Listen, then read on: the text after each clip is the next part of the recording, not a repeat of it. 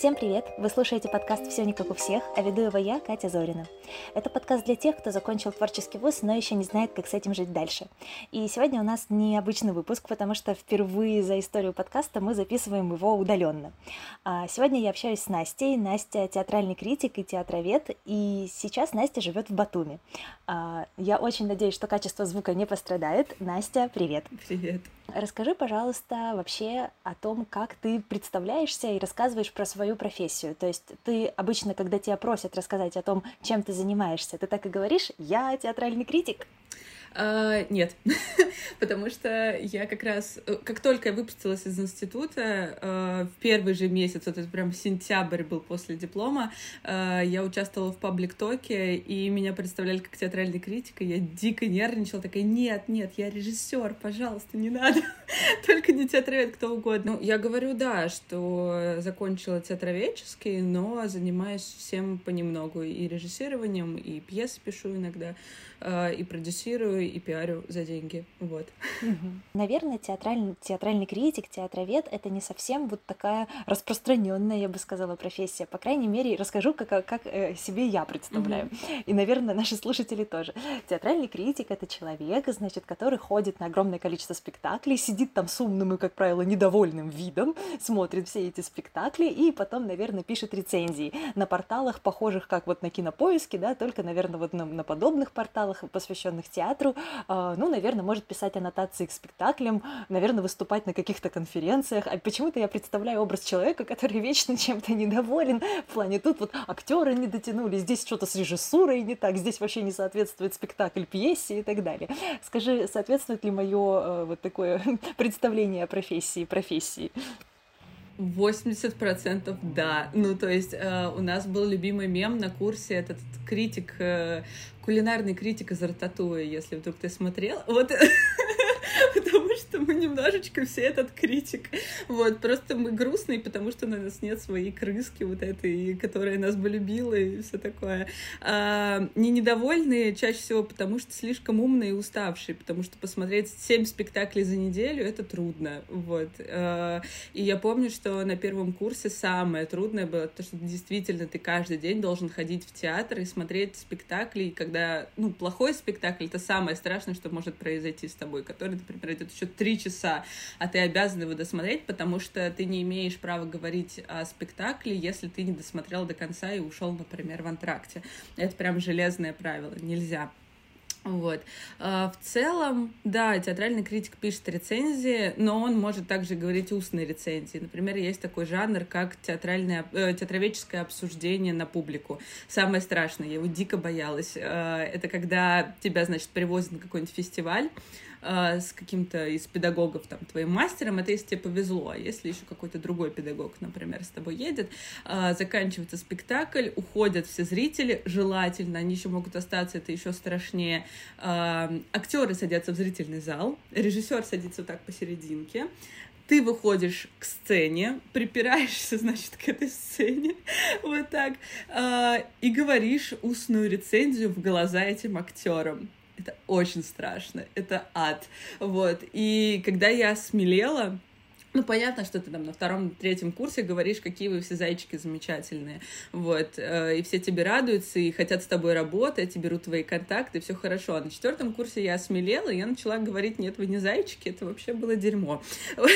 Вот, и больше со мной никто не хотел работать. Э, и это прям был мой последний фестиваль театральный, ну, как критика в Казани когда я нескольким спектаклям, нескольким трупам сказала, что это было очень плохо. Пыталась аргументировать, почему, э, вот. Но, в общем, нехорошо это все закончилось. Не надо говорить студентам, что, ну, по-честному, это большая проблема профессии, мне кажется, она поэтому и загнивает, потому что, ну, никто не хочет слышать правду. Можешь ли ты рассказать, в принципе, а зачем эта профессия нужна? То есть, понятное дело, что вот, наверное, актерам она нужна, чтобы услышать какой-то фидбэк. Верно я понимаю? Или какая еще миссия у этой профессии? Нет, миссий много. А, по-английски вообще театральный критик, ну вот именно театровед, называется фета scientist, то есть ученый театра. И изначально эта профессия как как бы ну, исследователя театра. Мне очень нравится в целом вот формулировка, по-моему, Ваня Демиткин про это очень много говорил несколько лет назад, что вот он типа исследователь театра. И она ближе, чем театровед, ну, по словам именно лингвистически, потому что помимо того, что ты много смотришь спектакли, ты еще читаешь очень много, э, и ты должен быть, по идее, такой ходячей энциклопедией. И когда ты условно накопил свой этот базис литературы, драматургии, э, литературы э, театроведов из прошлого, там разные-разные-разные, самые разные истории, э, ты можешь здраво уметь анализировать и оценивать любой театральный продукт. Ну, то есть у тебя вот эта вот база, она гигантская. Когда я начала ставить спектакли, э, я сначала очень удивлялась, правда, ну, может быть, это не скромно сейчас будет звучать, но супер плохо я никогда не сделаю, потому что я знаю, э, где вот эта грань и как сделать хорошо, потому что я очень много смотрела и читала. Вот. У меня нет других, многих других навыков, там, да, режиссуры, как, не знаю, работы с актером или еще что-то, но это можно накопить. Вот этого базиса, его, к сожалению, ему не учат э, на актерском и на режиссерском, то что, ну, я видела, как учат ребят, этого в таком гигантском количестве нет, может быть, хорошо, а, но мне это сейчас очень помогает, вот, и миссия ну, исследовать театр для меня, сейчас, может быть, не за всю профессию буду говорить, да, для меня именно какая-то моя миссия театроведения, это исследовать театр как э, социокультурное существо такое, как оно влияет и на общество, как оно влияло на общество в прошлом, как оно было связано с политикой. Оно бесконечно всегда было завязано на политических событиях с Древней Греции. Ну, то есть политический театр тогда возник, а, как и просто драматический.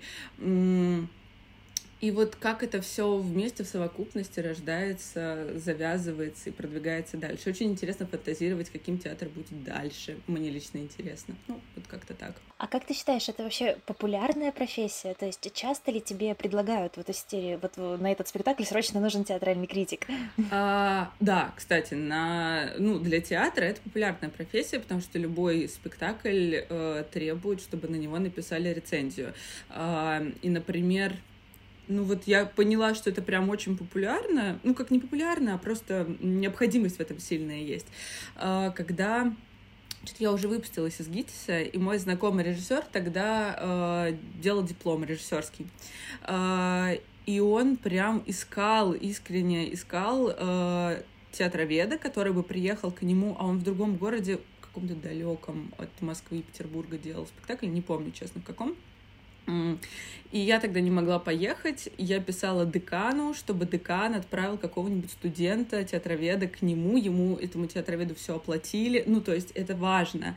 А, когда я работала пиарщиком, мне нужно было обязательно на каждый, ну, желательно на каждый, конечно, но на премьеру ты точно зовешь там человек 10-20 этих критиков, чтобы они пришли, написали на тебя. Это правда важно, это помогает и продвигать спектакль, это помогает трупе понять, что они сделали, и посмотреть со стороны. Ну, то есть, да, это, это супер важно. Супер. А вот тогда такой вопрос. Почему-то сейчас сложилось ощущение, что театральный критик — это популярно в больших городах, допустим, Москва и Санкт-Петербург. Например, где-нибудь, не хочу сейчас обидеть никакой маленький город, но, например, какой-нибудь Ростов там или Саратов. Ну, как будто бы там это, что ли, не так актуально. Нет, я думаю, что это актуально, но просто факультеты театроведения есть в Ярославле. А, если я не ошибаюсь, и набор там проходит раз в четыре года. То есть не как, да, каждый год, а вот раз в четыре. А, в Петербурге э, в Академии есть, в Москве, э, в ГИТИСе только в ГИТИСе и в РГГУ. Ну, то есть это не театральный вуз, но там вот моя однокурсница сейчас из магистратуры, она закончила как раз этот факультет. Он не совсем театроведческий, он скорее кинокритика такая, но там много про театр. По-моему, больше просто нету. А, вру, э, еще в Москве в школе Райкина есть театроведческий, очень крутой.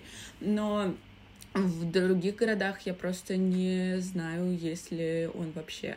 А, и даже у СТД, у Союза театральных деятелей, есть такая программа специалист для театров, или как-то так она называется. Ну, то есть, когда театр может позвать к себе любого специалиста, и очень часто зовут театральных критиков, чтобы они как раз написали на них, потому что критиков в городе просто нету. Ну, раз мы заговорили про институты, давай тогда ближе к тебе и к тому, как ты училась.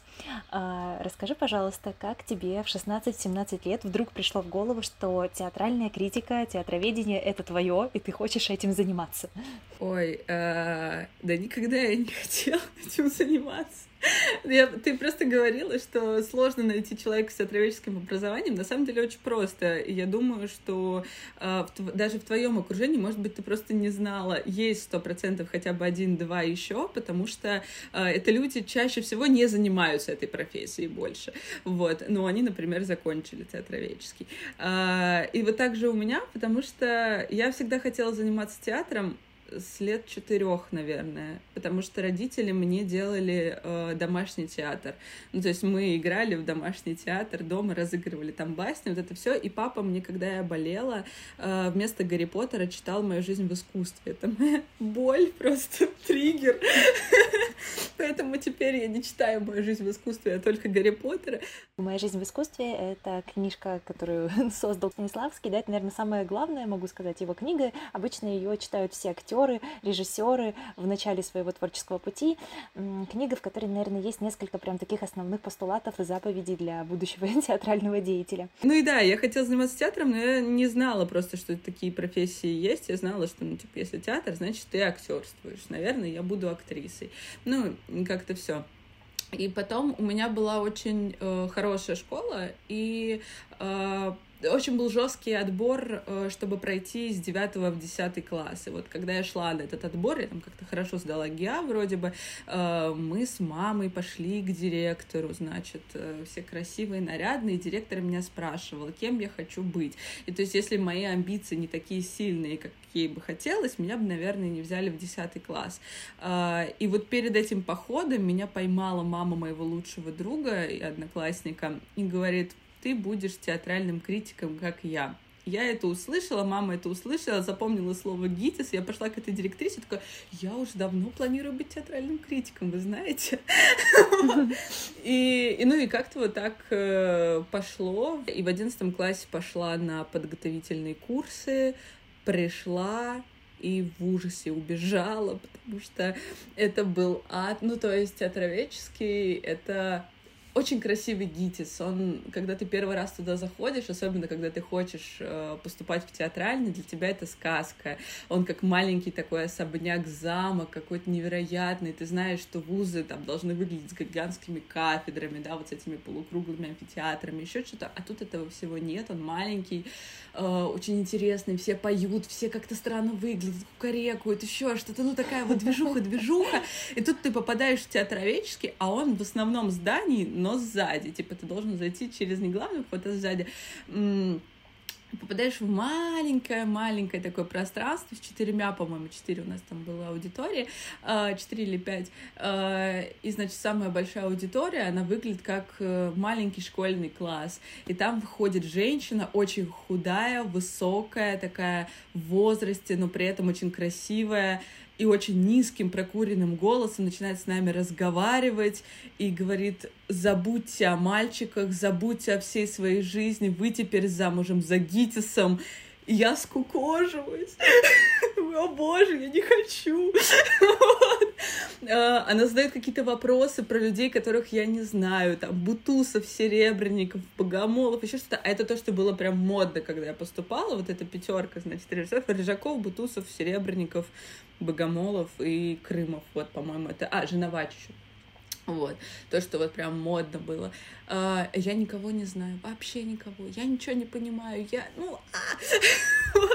И я, да, в слезах вернулась домой, шла. И причем у меня это связано так. Э, я ходила в ГИТИС по Тверскому бульвару. Это супер важно. Дорога до ГИТИСа — это целый ритуал. Потому что ты проходишь через Пушкина сначала, а потом через памятник Есенина. И я здоровалась каждый день. Боже, каждый день я здоровалась с Пушкиным и с Есениным. Вот. И они трижды видели мои слезы. Вот когда я возвращалась, оттуда с тем, что я не хочу.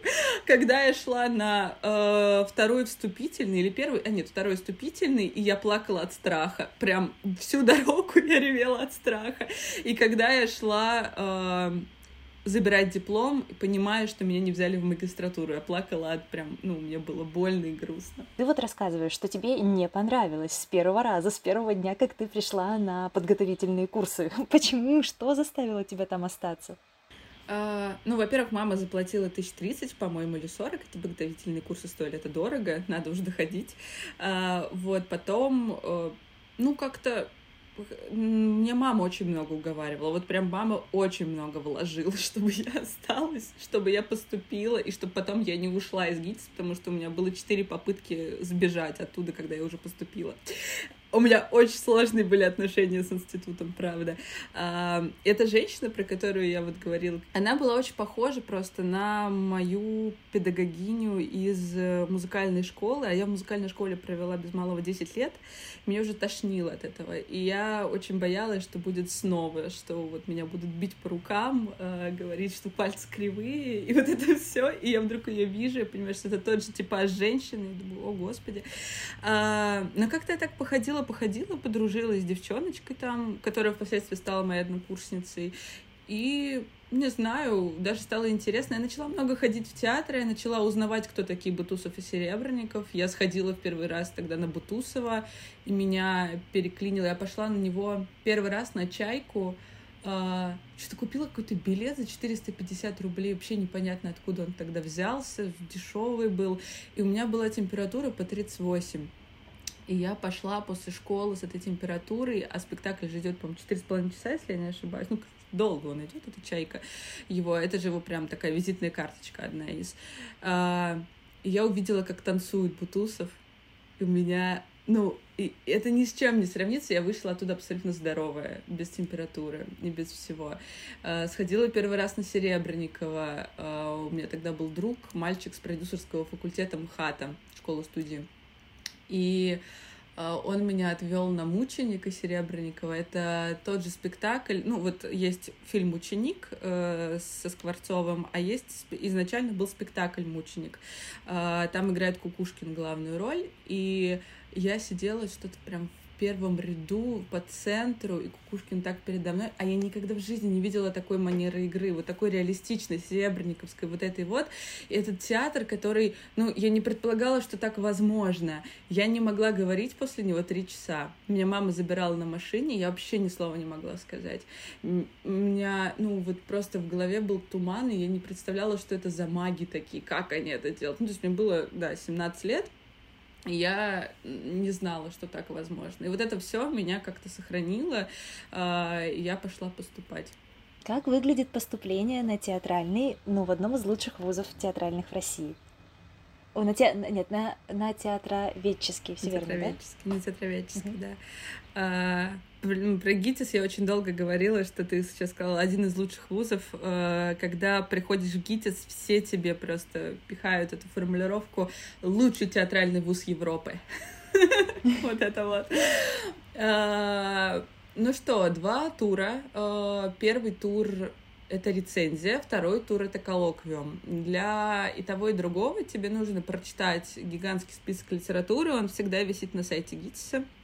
Он не меняется, по-моему, с годами особо. Э, но я не чекала сейчас последнее время, но вот там, да, когда я поступала, это был шестнадцатый год, вот он был довольно большой. А, на самом деле могу дать лайфхак. В ГИТИСе, если вдруг кто-то хочет поступать на театроведческий, но это даже для актеров, скорее даже для режиссеров. По-моему, на режиссерском тоже есть коллоквиум такой, если не ошибаюсь. У ГИТИСа есть учебник, он называется «История театра». Есть зарубежного, а есть русского. Это учебник, ну, где-то 450-500 страниц, ну, такой вот. А, и он абсолютно гениальный. Он очень простой, а, он начинает прям от истоков до по-моему, до советского театра он доходит, ну, в общем, все, что нужно. А, если его прочитать э, с заметками и с конспектами в целом, ты ответишь на любой коллоквиум. В магазине Гитиса, в общем, он продается точно, и есть в библиотеке Гитиса, но ну, чтобы быть в библиотеке, надо поступить, поэтому, в общем, лучше купить. Он недорогой. Вот. Для рецензии э, говорили пять тем. Их не говорят заранее. Э, ты приходишь, и тебе, значит, на доске их выписывают. Они довольно общие. По-моему, когда я поступала, это было что-то типа современный театр, классика в современном театре, современная пьеса, и еще что-то, я не помню уже что. И ты должен за 4, по-моему, часа написать рецензию э, на одну из этих тем. Ну, то есть они действительно расплывчатые, ты можешь взять практически любой спектакль, который ты посмотрел, и подстроить под эту тему. Я писала по пьяным Рыжакова, у меня была современная пьеса, ну, на современной сцене, а, и тоже лайфхак, а, напишите рецензию заранее и вызубрите ее. А, да, я сделала так, я ее выучила наизусть. Потому что, ну, вот так вот с ничего от руки написать, ну, невозможно это, мне кажется, просто невозможно. Вот, и было очень смешно, потому что эти пьяные я приводила в пример единственное, что я очень хорошо запомнила. Я хорошо запоминаю истории про сценографию, сценографию историческую, таировскую сценографию, как с ним художники работали. И у Таирова был спектакль э, «Федра». И в сценографии была такая история, что там э, она выглядела как корабль.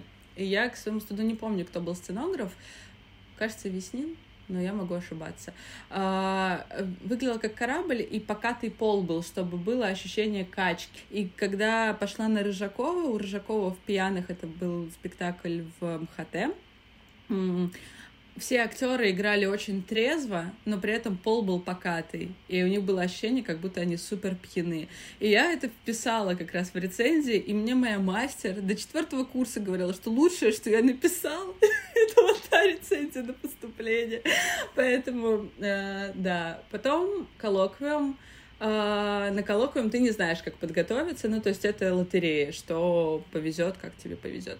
Я супер долго ждала, я, по-моему, сидела там часа четыре, э, консервировалась. Э, ровно передо мной сделали перерыв на обед, и я еще сильнее консервировалась. А потом, когда пришла, тоже случилась мистика. Я, в общем, супер суеверный человек, и я когда поступала, очень много ходила на Новодевичье кладбище, потому что там похоронен Станиславский, практически весь МХАТ.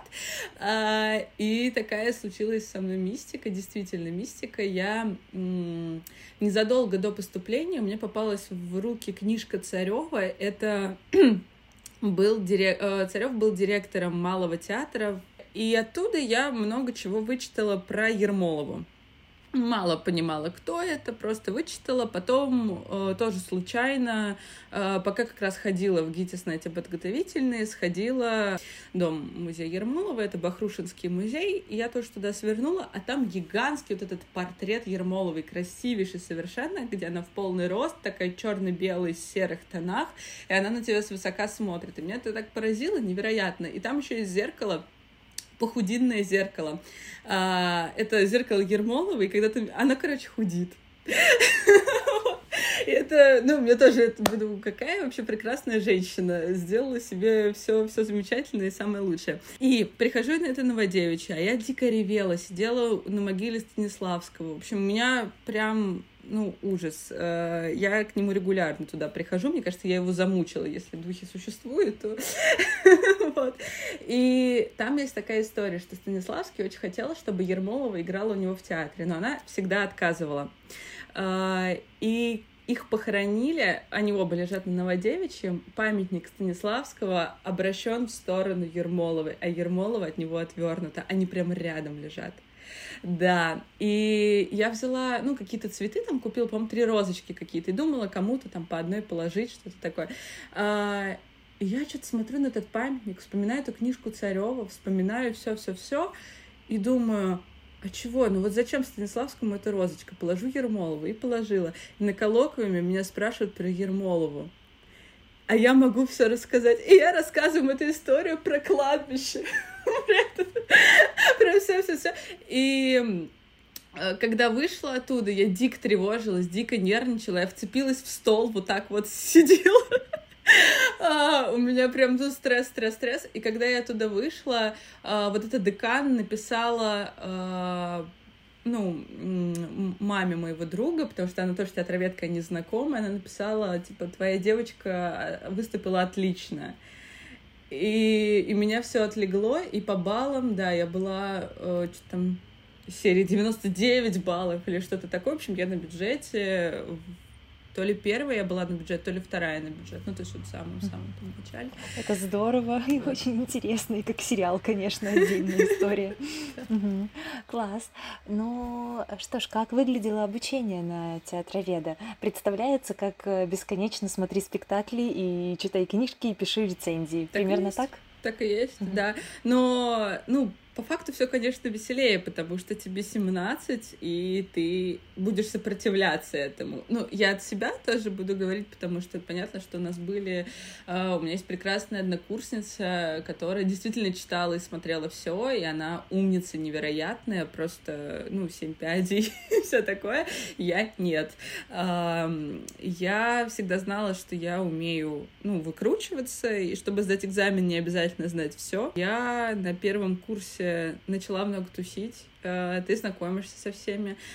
Тоже есть такой момент, что когда ты театровед, ты как будто бы отрешен от всех остальных, отрешен от актерского, режиссерского, от всего веселья, потому что ты вот сзади, сзади основного здания. А, и чтобы это исправить, да, я начала курить, э, потому что в курилке решается все, и знакомишься со всем, со всеми, и Курилка Гитса — это вообще отдельное прекрасное место. Ну, то есть э, его, если кто-то поступал или ну, видел когда-нибудь, это проходишь по Кисловскому переулку, э, и вот там толпа облака и толпа людей. вот, вот это вот оно. Э, и, ну, не знаю, весело. Настояли э, столы для пинг-понга. А, нам на первом курсе подарили сарсо. Это в честь спектакля Васильева Сарсо нам подарили... Сарсо — это игра такая. До сих пор не понимаю, как на самом деле в нее правильно играть. В общем, мы играли в это Сарсо, Сарсо бесконечно, в пинг-понг играли, э, тусили много, я встречаться с мальчиками начала, красиво, все замечательно. Э, Учеба вообще на второй план отходила. Э, но у меня были такие страшные с этим события связаны, потому что это мое взросление, ты не понимаешь, что вообще происходит, ты вдруг во взрослой жизни оказался, но с мозгами абсолютного ребенка еще. А, и педагоги ГИТИСа, я все еще думаю, что, кажется, надо поступать в институт, когда тебе исполнилось 21 хотя бы, но точно не 17. Потому что педагоги к тебе относятся как к взрослому, а ты совсем нет. И я помню две страшные фразы, которые я услышала. Я тогда только вот встречаться с мальчиком начала, и у меня был день рождения, э, в ноябре, и мы должны были ехать вместе со всем курсом на Балтийский дом э, в Питер на фестиваль. Э, я как, ну, как по-честному подхожу к своему мастеру Алене Юрьевне Карась и говорю, Алена Юрьевна, а можно мой молодой человек с нами поедет? Ну, потому что я привыкла в школе же, надо спрашивать, если ты кого-то берешь. И она, она такая красивая, невероятная, э, небольшого роста и с огромными глазами. И она на меня так снизу вверх смотрит, эти глаза огромные открывает, вы что, я вам что, мамочка, что ли? Нет, берите кого хотите, езжайте сами, не спрашивайте меня о таком никогда. У меня все упало, я не могла, я на нее злобу таила где-то до курса второго, наверное, на это. Потому что для меня оказалось, что мастер — это вот именно мамочка, ну или папочка, не знаю. Что-то такое должно быть семейное. И так случилось уже в конце, когда мы выпустились, но когда мы стали старше. Ну, то есть нужно быть старше, как будто бы, чтобы э, эта коммуникация была правильной, экологичной и, в общем, приятная для всех. Вот, когда тебе 17, вообще нет, не то. А, и вторая история, это вот как раз Натальи Сергеевны Пивоваровой, это такой гештальт, который я закрыла тоже, когда выпустилась. В общем, э, она же меня так похвалила, когда я поступала, и я так поняла, что у нее были надежды какие-то на меня, еще что-то. Она очень неравнодушная женщина, а, великая, правда великая женщина. Это был экзамен, конце года, первого курса, когда я, я ушла в дикий отрыв, я рассталась с тем парнем через два месяца, я страдала, я нашла нового. Ну, в общем, у меня вот это вот все. Я нашла работу ужасную. А, ну, в общем, пробовала жизнь как могу. Я вот именно ее тестировала, потому что тебе 18, ты, ты только вот-вот. И плохо сдала. Э, как плохо? Мне кажется, нормально я сдала тогда экзамен, как могла. Ну, то есть я честно готовилась. Вот тогда я готовилась к ней, отвечаю, все ответила, и она сказала, это три. Ты отвечаешь как школьница. Ты самое большое разочарование года. Вот. Вот эта точная фраза, которая на меня выгравлена просто на мне, и она до сих пор меня преследует, и когда я поступила в магистратуру уже со второго раза, а, это первое, что я сказала мастерам, что, пожалуйста, не говорите мне, даже если я вас разочарую, не говорите мне, что я ваше разочарование. Да, здесь, может быть, тоже позволю себе ремарку. В общем, есть такая история, что в творческих вузах э, мастера, они обычно не скупятся на подобные фразы, и тоже из э, своей учебы я помню историю про то, что Катенька, лучше, что вы можете, лучшее, что вы можете сделать, это просто сейчас уйти отсюда, вот, или Катя, посмотрите на себя, ну вы же актриса, ну вы точно не режиссер и никогда им не станете, вот, и, в общем, наверное, к этому нужно быть готовым, и когда вы идете на какой-то диалог или коллоквиум с вашими мастерами, но что-то из серии надевать броню носорога, вот, вот постараться быть чуть увереннее в самом себе и в своих э, силах. Вообще, в целом, э, твое вот впечатление про учебу, про то, как все это проходило, про вашу мастерскую, про твои... Кстати, во сколько учится? Четыре года или пять? Четыре, четыре года. Это очка, очка, да. Не было ли какого-то разочарования? Как-то ты себе это представляла, когда училась в школе? Или, в принципе, было даже интереснее, судя по, по тому количеству движухи, которое у тебя происходило? Ну, слушай, э, разочарование было... Э, но оно было, понимаешь, я, я сразу, когда поступила, я уже разочаровалась. Ну, то есть это было еще, еще, еще тогда. А, я помню, что что-то две недели прошло, мне не нравились мои однокурсницы, мне казалось, что, в общем, все, все не так все не так, как должно быть. Я смотрела на красивых актеров, а у меня не так. А, и вот это вот, э, я помню в курилке, что-то мы стояли, курили с каким-то актером, и он говорит, а, вы критики, так покритикуй меня. Ну, то есть вот это вот все к тебе такое отношение уже изначально, как будто ты жуткий сноб. И, в общем, это все страшно бесило, мне было грустно, мне было неинтересно. От меня, ну, от нас, от всех требовали, чтобы мы действительно сидели в библиотеке 24 на 7, чтобы у нас не было как будто бы своей жизни э, и всего такого, а я так не хотела. И, ну, я же правда, я очень сильно хотела уйти, пару раз я пыталась забрать документы, а, потому что я а, очень хотела быть независимой материально. Стипендия ГИТИСа не дает тебе э, чувство независимости совсем. Какая стипендия в ГИТИСе? А, сейчас скажу. 2 800 была, когда я поступила, по-моему. Нет, меньше. 1600. 1600 была, когда я поступила.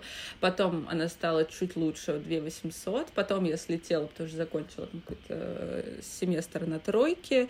А, ну, сейчас, например, в магистратуре сначала была 3 200, а потом сейчас я учусь на пятерке, я отличница. А, у меня на 5 200. Но в целом это не те деньги, на которые ты проживешь в Москве вообще. вот. А, и поэтому я сначала пошла работать в Зару, как только мне исполнилось 18, вот прям буквально через, там, по-моему, пару недель я побежала, в общем, устраиваться на работу. А, мне не понравилось, я ушла очень быстро, через пару месяцев.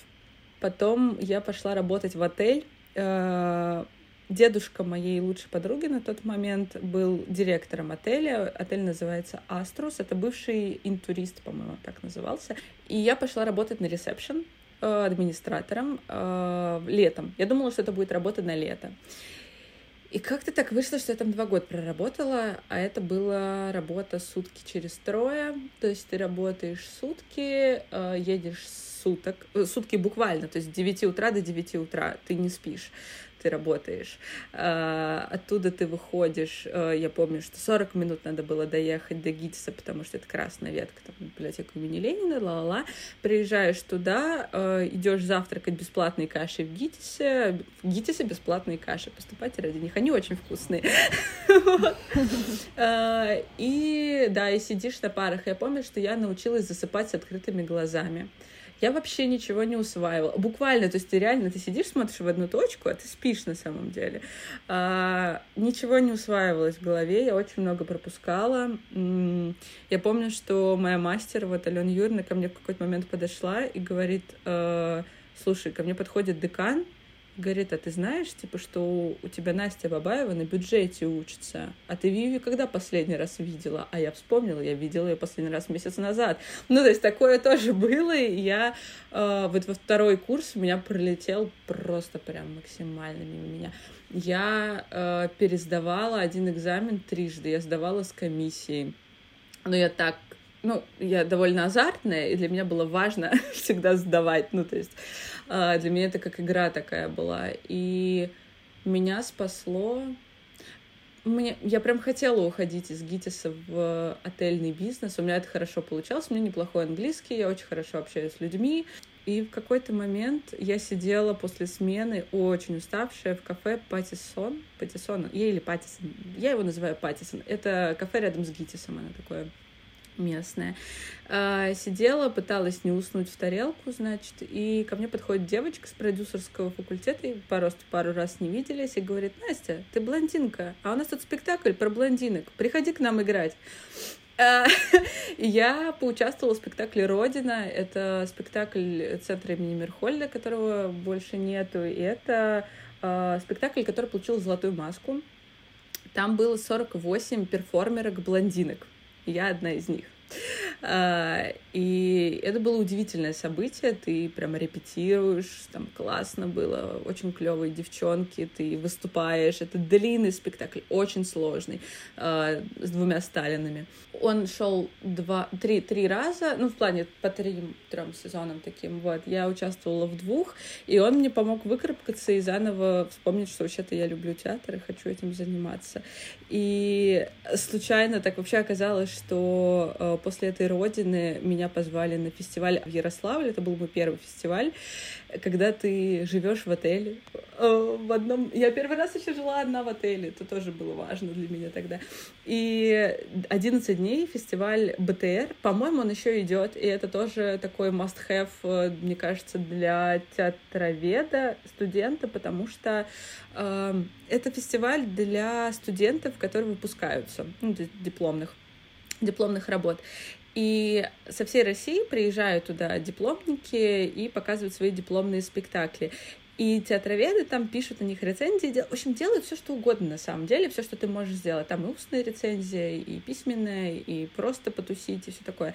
Прекрасный фестиваль, невероятный. И там вот именно эта студенческая тусовка. Я там перезнакомилась с э, театральным э, институтом в Ярославле. Он замечательный, прекрасный. Мы забирались э, через окно э, в мастерскую актерскую. ну, то есть он очень крутой. Там вот именно какая-то невероятная невероятная теплая, классная движуха театра. И они вот, ну, с этими ребятами, они у меня как-то все сердечки до сих пор. Мы можем с ними очень давно не видеться и долго не переписываться, но если вдруг напишем, то это вот прям как будто бы, как будто бы виделись вчера. А, и после этого я уволилась из этого Аструса, вот, начала а, нормально учиться. А вот я знаю, что даже в какой-то момент ты стала не только а, теоретическим театроведом, ты начала сама режиссировать, сочинять и ставить. Это в какой момент у тебя случилось? Да, это четвертый курс. А, господи, я съездила на практику. Вот, еще один must-have. А, ездите на практики в другие города. Не надо сидеть в Москве, если вы из Москвы. Это не надо. А, я съездила в Питер. Я жила месяц в Петербурге в хостеле на каком-то, господи, на Рубинштейна. И я проходила практику в Александринке. И это лучшая практика в моей жизни. Я каждый день ходила на историческую сцену, потом на новую сцену. И нас тогда прикрепили к одному режиссеру, э, Лёше Демитчику, по-моему, так его фамилия произносится. И э, он репетировал «Дым», э, по Тургеневу с ребятами. Такой эскиз должен был получиться. И вот мы каждый день сидели на этих репетициях. Это было невероятно круто. А, и тогда я познакомилась с театром андеграундным Петербурга. Я узнала, что такое перфобуфет. А, в общем, я дико влюбилась тогда в это все. А, вот этот андеграундный Петербург. А, познакомилась с тем, что делает Артем Томилов. Мне казалось, это все так гениально и так круто. И я помню, что я когда Тёме написала, что мне тогда казалось, что Тёма и вообще вся эта тусовка это какие-то небожители, и на них надо тянуться, и все такое. И у меня было так странно, я как раз э, на его спектакль, на, ну, на перв, сходила в после... предпоследний день перед отъездом, а в последний день я пошла на рождение Сталина. У меня это все. А, вот. И после этого пошла работать в лагерь с детьми, преподавала, ну, театралку вела и просто вожа, вожатской штукой. А там тоже ты как бы мало спишь, когда с детьми работаешь. Э, и как-то в 4 утра, бессонных там нескольких дней, я вижу, у меня ловится Wi-Fi, он там очень плохо ловился, и я вижу open call от фестиваля «Территория», и думаю, ничего не знаю про это, вообще ничего, думаю, а почему бы не податься?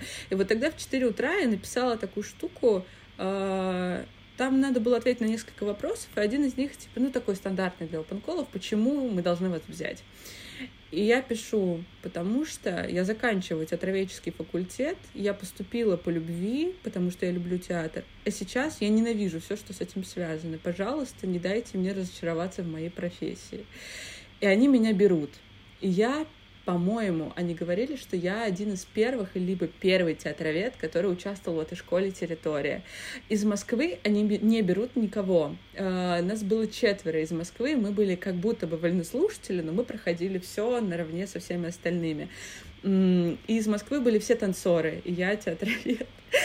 И это удивительный, лучший на свете опыт. Я познакомился там со своим будущим мужем. А, я увидела, ну, то есть я участвовала впервые в жизни в тренингах. Я, у нас не было такого. Ну, мы не участвуем на театроведческом тренингах, мы другими вещами занимаемся. Актерские тренинги, танцевальные тренинги, режиссерские, вот это вот все бесконечное множество. У нас был тренинг от э, балетмейстера э, балета Акрамхана это было, ну, просто удивительно. Это, я помню, что я первый раз в жизни тогда вышла оттуда и первый раз позвонила маме и сказала спасибо, что я родилась. Потому что, я правда, я такая счастливая была, это невероятное какое-то ощущение. И после этого, чем хороша школа территории, она от тебя ничего не требует ты прошел, и все, и наслаждайся. То есть, как обычно устроены все эти лаборатории. Я потом бесконечно участвовала в этих лабораториях, у меня их просто за спиной куча. Режиссерские всякие разные они всегда от тебя чего-то требуют. Постановку, э, не знаю, экспликацию, эскиз ты должен сделать и так далее, и так далее, и так далее. Ты такая немножко дойная корова за бесплатно. А здесь ты две недели как в детском лагере для взрослых. Вас 55, вы все молодые, красивые, из разных городов, и все занимаетесь театром, и вам супер кайфово от всего, что происходит. Ты прям влюблен, ну просто потому что вот эта влюбленность, она витает в воздухе, он прям весь напряжен от этого чувства, такой вот в эндорфинах весь бесконечно. Слушай, я так понимаю, что лаборатории в твоем случае стали тем самым местом, который, которые вдохновили тебя самой создавать, да, самой ставить. Да, а, и, наверное, это будет полезно также для наших слушателей в любой профессии, в кино, э, художество, музыка, ищите лабораторию, а, потому что это хороший, классный тренинг, который раскрывает тебя со многих сторон и позволяет тебе делать то, чего ты раньше не делал. А когда мы делаем то, чего мы раньше не делали, мы получаем то, чего раньше не получали. Вот. А, и расскажи, э, может быть, что из этого получилось? Я знаю, что ты, можно так сказать, наверное, увлеклась дальше социальным театром и даже в какой-то сфере стала специалистом в этом деле. А, да, я, ну вот как раз территория закончилась, это был мой дипломный год, и ковид. Я писала диплом в ковид, а, а я очень не люблю сидеть дома, мне это сложно дается, сильно сложно. И когда меня э, заперли дома резко вот так вот, я до последнего сопротивлялась. Я в день, когда объявили карантин, я еще в баре сидела. Ну, то есть я прям очень сопротивлялась этому. И Пять дней меня хватило на то, чтобы просидеть дома. Я ушла в дикий депресс, просто ревела, смотрела на стену и все такое. И тут я вижу, что фестиваль «Точка доступа», его, к сожалению, сейчас уже нет, э, они объявляют open call. А точку доступа делали те же люди, что и делали фестиваль Нет. И я на фестивале Нет волонтерила, поэтому я знала этих людей. И, в общем, это такая питерская тусовка, с которой я еще на практике пересекалась, все знакомые люди, э, и они делают open call э, про онлайн-театр ковид. Сейчас мы уже к этому привыкли. Тогда этого не существовало в целом. Э, насколько я тоже знаю, э, театральный фестиваль «Точка доступа» изначально, вот ты, может быть, уже больше меня знаешь, позиционировал себя как э, театр вне театральных пространствах. Когда только я начинала с ним знакомиться, это были театры в подвалах, на крышах, на заводах, и это, конечно, было очень интересно. Это было необычно, доходило очень много людей.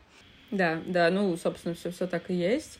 Uh, да, и поэтому онлайн-театр им тоже очень подходит, потому что это тоже не театральное пространство на тот момент. И единственная их была просьба, это то, чтобы оно, ну, спектакль, который рождается, да, в онлайн-пространстве, был про коммуникацию человека с человеком, потому что коммуникации как раз на тот момент очень сильно не хватало.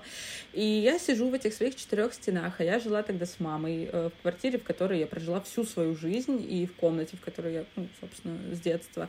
Она такая еще детская, двухэтажная кровать, вот это вот все.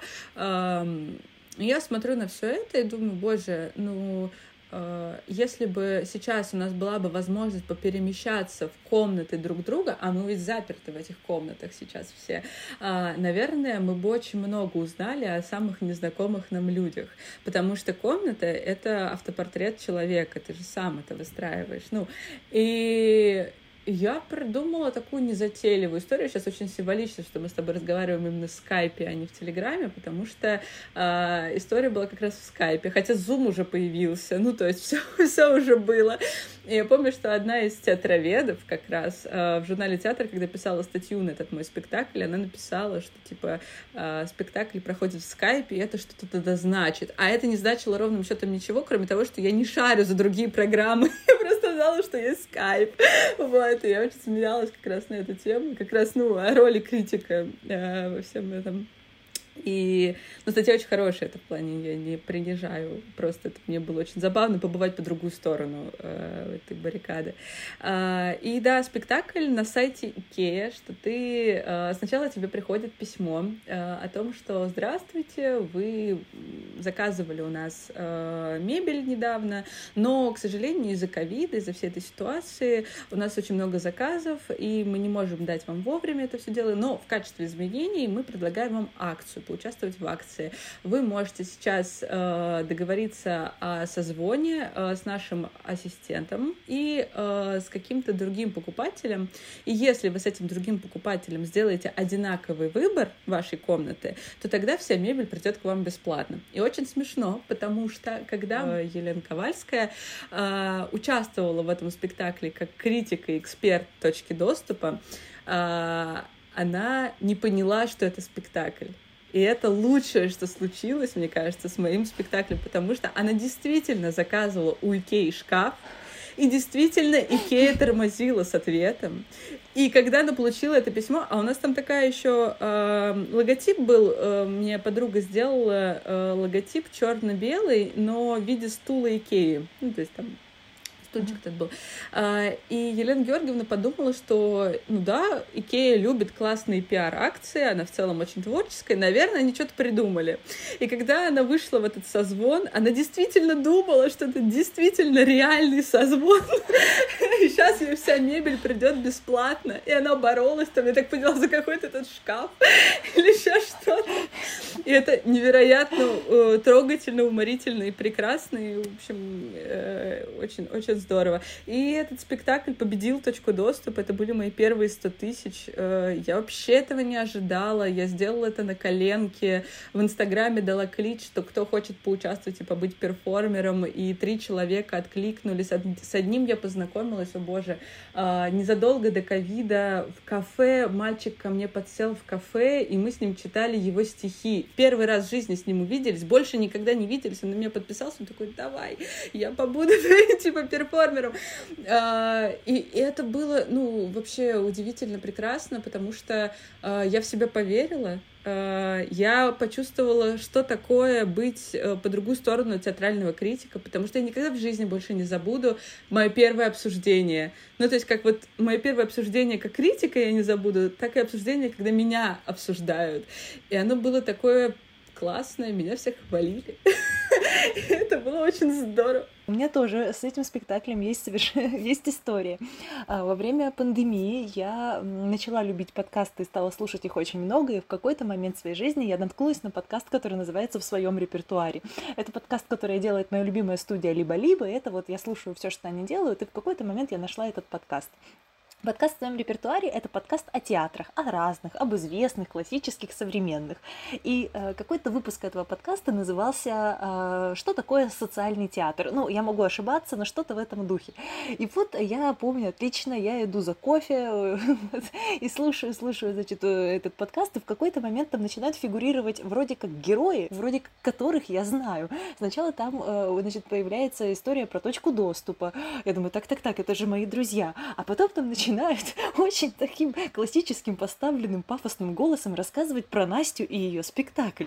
И я, значит, стою, этот, держу этот стаканчик кофе за 46 рублей. Я слушаю просто, знаете, ну для меня каких-то гуру подкастинга на Яндекс Музыке. И думаю, так, подождите минуточку, сейчас рассказывают про Настю. Ну типа, я же была у них в гостях вот совсем недавно. И я сейчас ее слушаю просто в какой-то топовой передаче на Яндекс Музыке. Это что, реально так? Да, и как раз таки этот был выпуск посвящен социальному театру, и в качестве одного из ярких примеров как раз-таки упомянули Настин спектакль. И я была в большом восторге. Это очень смешно, боже.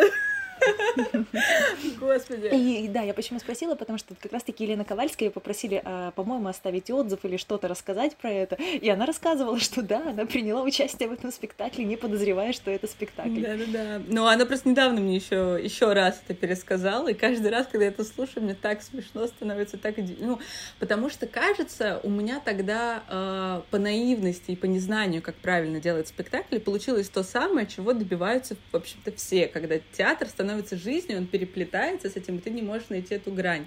И я все оставшееся вот время сейчас, я пытаюсь найти снова эту историю, и у меня никак не может получиться. Но это нормально, я верю в то, что это, ну, удача новичка, которую теперь надо нарабатывать, но уже с опытом и как бы профессионализмом. А вот смотри, у меня еще такой вопрос. Я тоже, насколько могу судить из твоих социальных сетей, ты еще занимаешься или занималась инклюзивным театром, да, верно? Да. Что-то подобное было. Расскажи, пожалуйста, про эту сферу и почему в какой-то момент тебя это увлекло. И даже, как мне э, кажется, ты там тоже чуть ли не один из главных представителей, может быть, какого-то своего местного комьюнити. Ой, ну, ну ни в коем случае точно не главный представитель, это вообще нет. А, но я очень стараюсь, в плане, правда, стараюсь. А, это тоже случилось примерно, когда вот точка доступа была, потому что я ну, почувствовала свои силы как режиссера и почувствовала, что мне больше не интересно заниматься драмтеатром совсем мне не так интересно его больше смотреть. Есть выборочно какие-то режиссеры, на которых я пойду, потому что я люблю их там, почерк, не знаю, еще что-то. А, но в целом нет. В целом, как будто бы мне стало все понятно. Это ошибочное ощущение, оно прошло через пару лет, но вот на тот момент оно было. И мне стало интересно смотреть и делать театр с обычными людьми. Ну, акторами, да, если такими терминами будем говорить, э, перформерами, акторами, э, людьми с их реальной историей. Есть такой жанр в театре, театр горожан. Вот, собственно, это вот оно, это жан, ну, жанр социального театра. Один из... Я сейчас могу э, не супер корректно это выражать, потому что э, социальный театр — это веяние в России довольно новое. И еще с э, именно лексической точки зрения нету правильных каких-то определений. Я называю для себя это все жанрами. Под жанрами, жанрами мне как-то так проще. Вот. И я закончила тогда институт, искала работу, не поступила в магистратуру, собственно, магистратуру социального театра, и меня тогда не взяли. Очень переживала, очень. 20 дней плакала в подушку, буквально. 20 дней, вообще не могла ничего с собой сделать.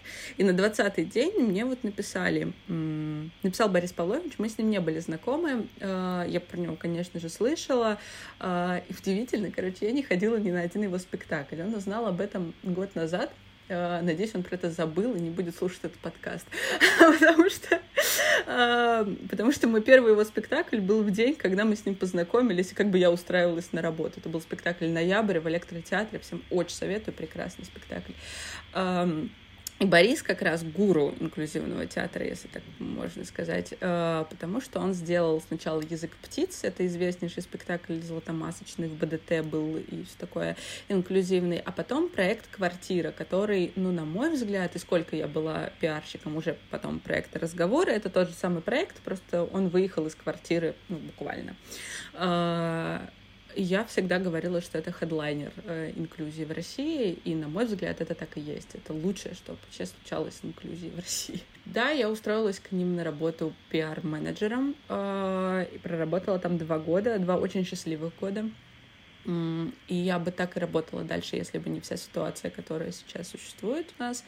Э, и не знаю, почему нет, знаю почему. А, потому что а, сейчас, э, знаешь, когда спрашивают, почему ты занимаешься с людьми с инвалидностью, да, или с э, особыми потребностями, э, можно, конечно, говорить про то, что это социально значимо, про то, что это угнетенный класс людей, про, ну, бла-бла-бла. У меня не такая благотворительная в голове картина. Э, я этим занимаюсь, потому что мне с ними, э, как с актерами и как с коллегами, иногда интереснее, чем с нейротипичными людьми, э, честно. Вот.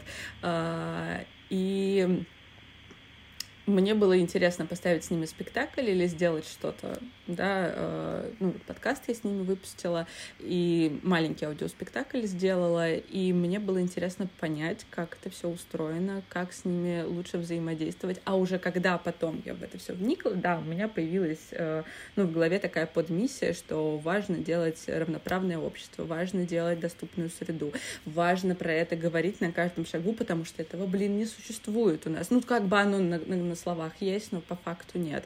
Эм, и, и много всякого разного другого. И люди с аутизмом должны получать хорошую работу с хорошей зарплатой, и э, их не нужно бояться, и, ну, и разные-разные-разные вещи. И когда театр, вдруг неожиданно театр такой достаточно, ну, как художественное, да, синтетическое искусство, но все равно это картинка. Для меня до этого, до знакомства с социальным театром, театр это был картинка вдруг он становится социально значимым и может побудить какие-то перемены в обществе, я думаю, о боже, я не просто так училась, я не просто так это все умею делать, я могу быть полезной. Ну, и это для меня правда важно, я вижу в этом смысл, наверное, только в этом сейчас вообще смысл вижу. Ты занимаешься сейчас много чем, но э, вот если говорить про зарплату театроведа, театр, театрального критика, это сколько? Ты вот работала конкретно по этой профессии, получала эту зарплату? Один раз, э, да. То есть я хотела сейчас в этом году устроиться, чтобы писать статьи за деньги э, в одно из московских издательств, посвященных театру. Не знаю, 5 страниц, 6. Это 1200 э, за одну статью. 1200 за статью? Да. Не знаю, сколько театральный критик получает за фестивали, честно сказать не могу. Я бесплатно каждый раз каталась, но зато тебе все оплачивают там. Э, но сколько ты точно должен получать. А, я писала статьи для театральной энциклопедии. Это был год театра. Там мне заплатили очень хорошо. Но, по-моему, это был какой-то государственный заказ. Мне заплатили порядка 80 тысяч. Вот. И это на тот момент мне было очень много и очень здорово. И, в общем, но, но тоже, да, я правда много статей написала.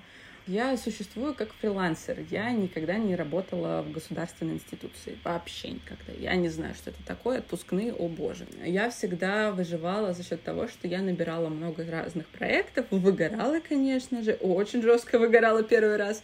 А, вот. Но мне было важно, чтобы мне много платили. За спектакли свои я получала как драматург один раз 50 тысяч. За подкаст я получила довольно много денег. Я просто не уверена, имею ли я право по договору разглашать. Вот. Но это было в порядке 100 тысяч. Ну, то есть вот это. Чем в основном ты занимаешься сейчас? То есть э, драматургия и вот эти вот авторские спектакли, это твое до сих пор основное направление или сейчас есть еще что-то? А, поскольку я учусь в магистратуре социального театра, лучшая, правда, лучшая магистратура, которая вообще бывает, существует в нашей стране, она очная, и это э, полная занятость. Ну, то есть ежедневная, практически без выходных. В том году была буквально без выходных. А сейчас в Батуми я работаю СММщиком. СММщиком в баре, э, и мне это супер нравится, потому что я очень сильно отдыхаю от театра, это на лето. При этом я делаю сейчас свой проект э, другой, э, который тоже мне приносит деньги, но небольшие, и должна сделать здесь театральную лабораторию для подростков. Вот, я все пытаюсь себя заставить ее сделать. Давай сделаем так, что я это сейчас сказала, я точно ее сделаю, потому что я ее должна сделать. Вот. Э, но в целом, да, такие какие-то профессии, которые связаны с визуальной частью, с текстовой частью, вот в целом это все мне под силу. Mm-hmm. Слушай, это очень здорово, что у тебя э, всегда почти были какие-то авторские проекты, которые ты реализовывала и доходила с ними до конца. Вот. Э, можешь что-то выделить в качестве помощи для наших слушателей, когда вот они, например, я хочу сделать свой проект, но мне нужна команда, мне нужны ресурсы, мне нужны деньги. А куда бежать с этим всем? Что бы ты посоветовала? На самом деле работайте с друзьями. Uh, правда. Только не с лучшими, тогда их не будет. В общем, да, ищите через соцсети, потому что когда мне что-то приходит в голову, я делаю, там, не знаю, э, какую-нибудь пост или историю, что э, слушайте, у меня такая идея, а что вы про это думаете? А можете накидать мне каких-то мыслей, ассоциаций, а можете накидать вот это. А кто хочет в этом поучаствовать? Вот, ты хочешь, да, пошли. Вот так. Э, находить так людей, находить так команды, находить так ресурсы. Ну и на лабораториях действительно, если э, вы открытый и не социофобный человек, но даже если социофобный, там все равно находятся друзья, через лабораторию очень просто найти себе единомышленников, команду и всякое разное. Может быть, есть что-то, что ты хотела добавить, а я не спросила? Я бы хотела поддержать театроведов. В плане... Потому что на эту профессию действительно забивают, а она очень важная. И театроведов очень мало. И, ну, одними старыми книжками Маркова мы не протянем дальше. И если ты, который слушает этот подкаст, не знаю, как правильно обратиться, а, хочешь поступать на театроведческий, но тебе кажется, что это зашквар, а, нет, это не зашквар. Оно дает тебе, правда, крутое, классное гуманитарное образование, чтобы ты был мастером дальше на все руки и мог э, утереть нос любым режиссером. Что ж, Настя, спасибо большое тебе за такой искренний, душевный, очень эмоциональный подкаст, вот, и еще из такого далекого уголка. Тебе спасибо большое, очень клево, мне кажется. Э, я напомню, что сегодня мы общались с Настей. Настя — театровед, театральный критик, режиссер, драматург. Слушайте, пожалуйста, наш подкаст на Яндекс Музыке, Spotify и на многих других платформах, на которых вы обычно привыкли слушать подкасты. Подписывайтесь, пожалуйста, на телеграм подкаста, э, ставьте звездочки, лайки, пишите комментарии. Это правда очень важно. И все, всем пока.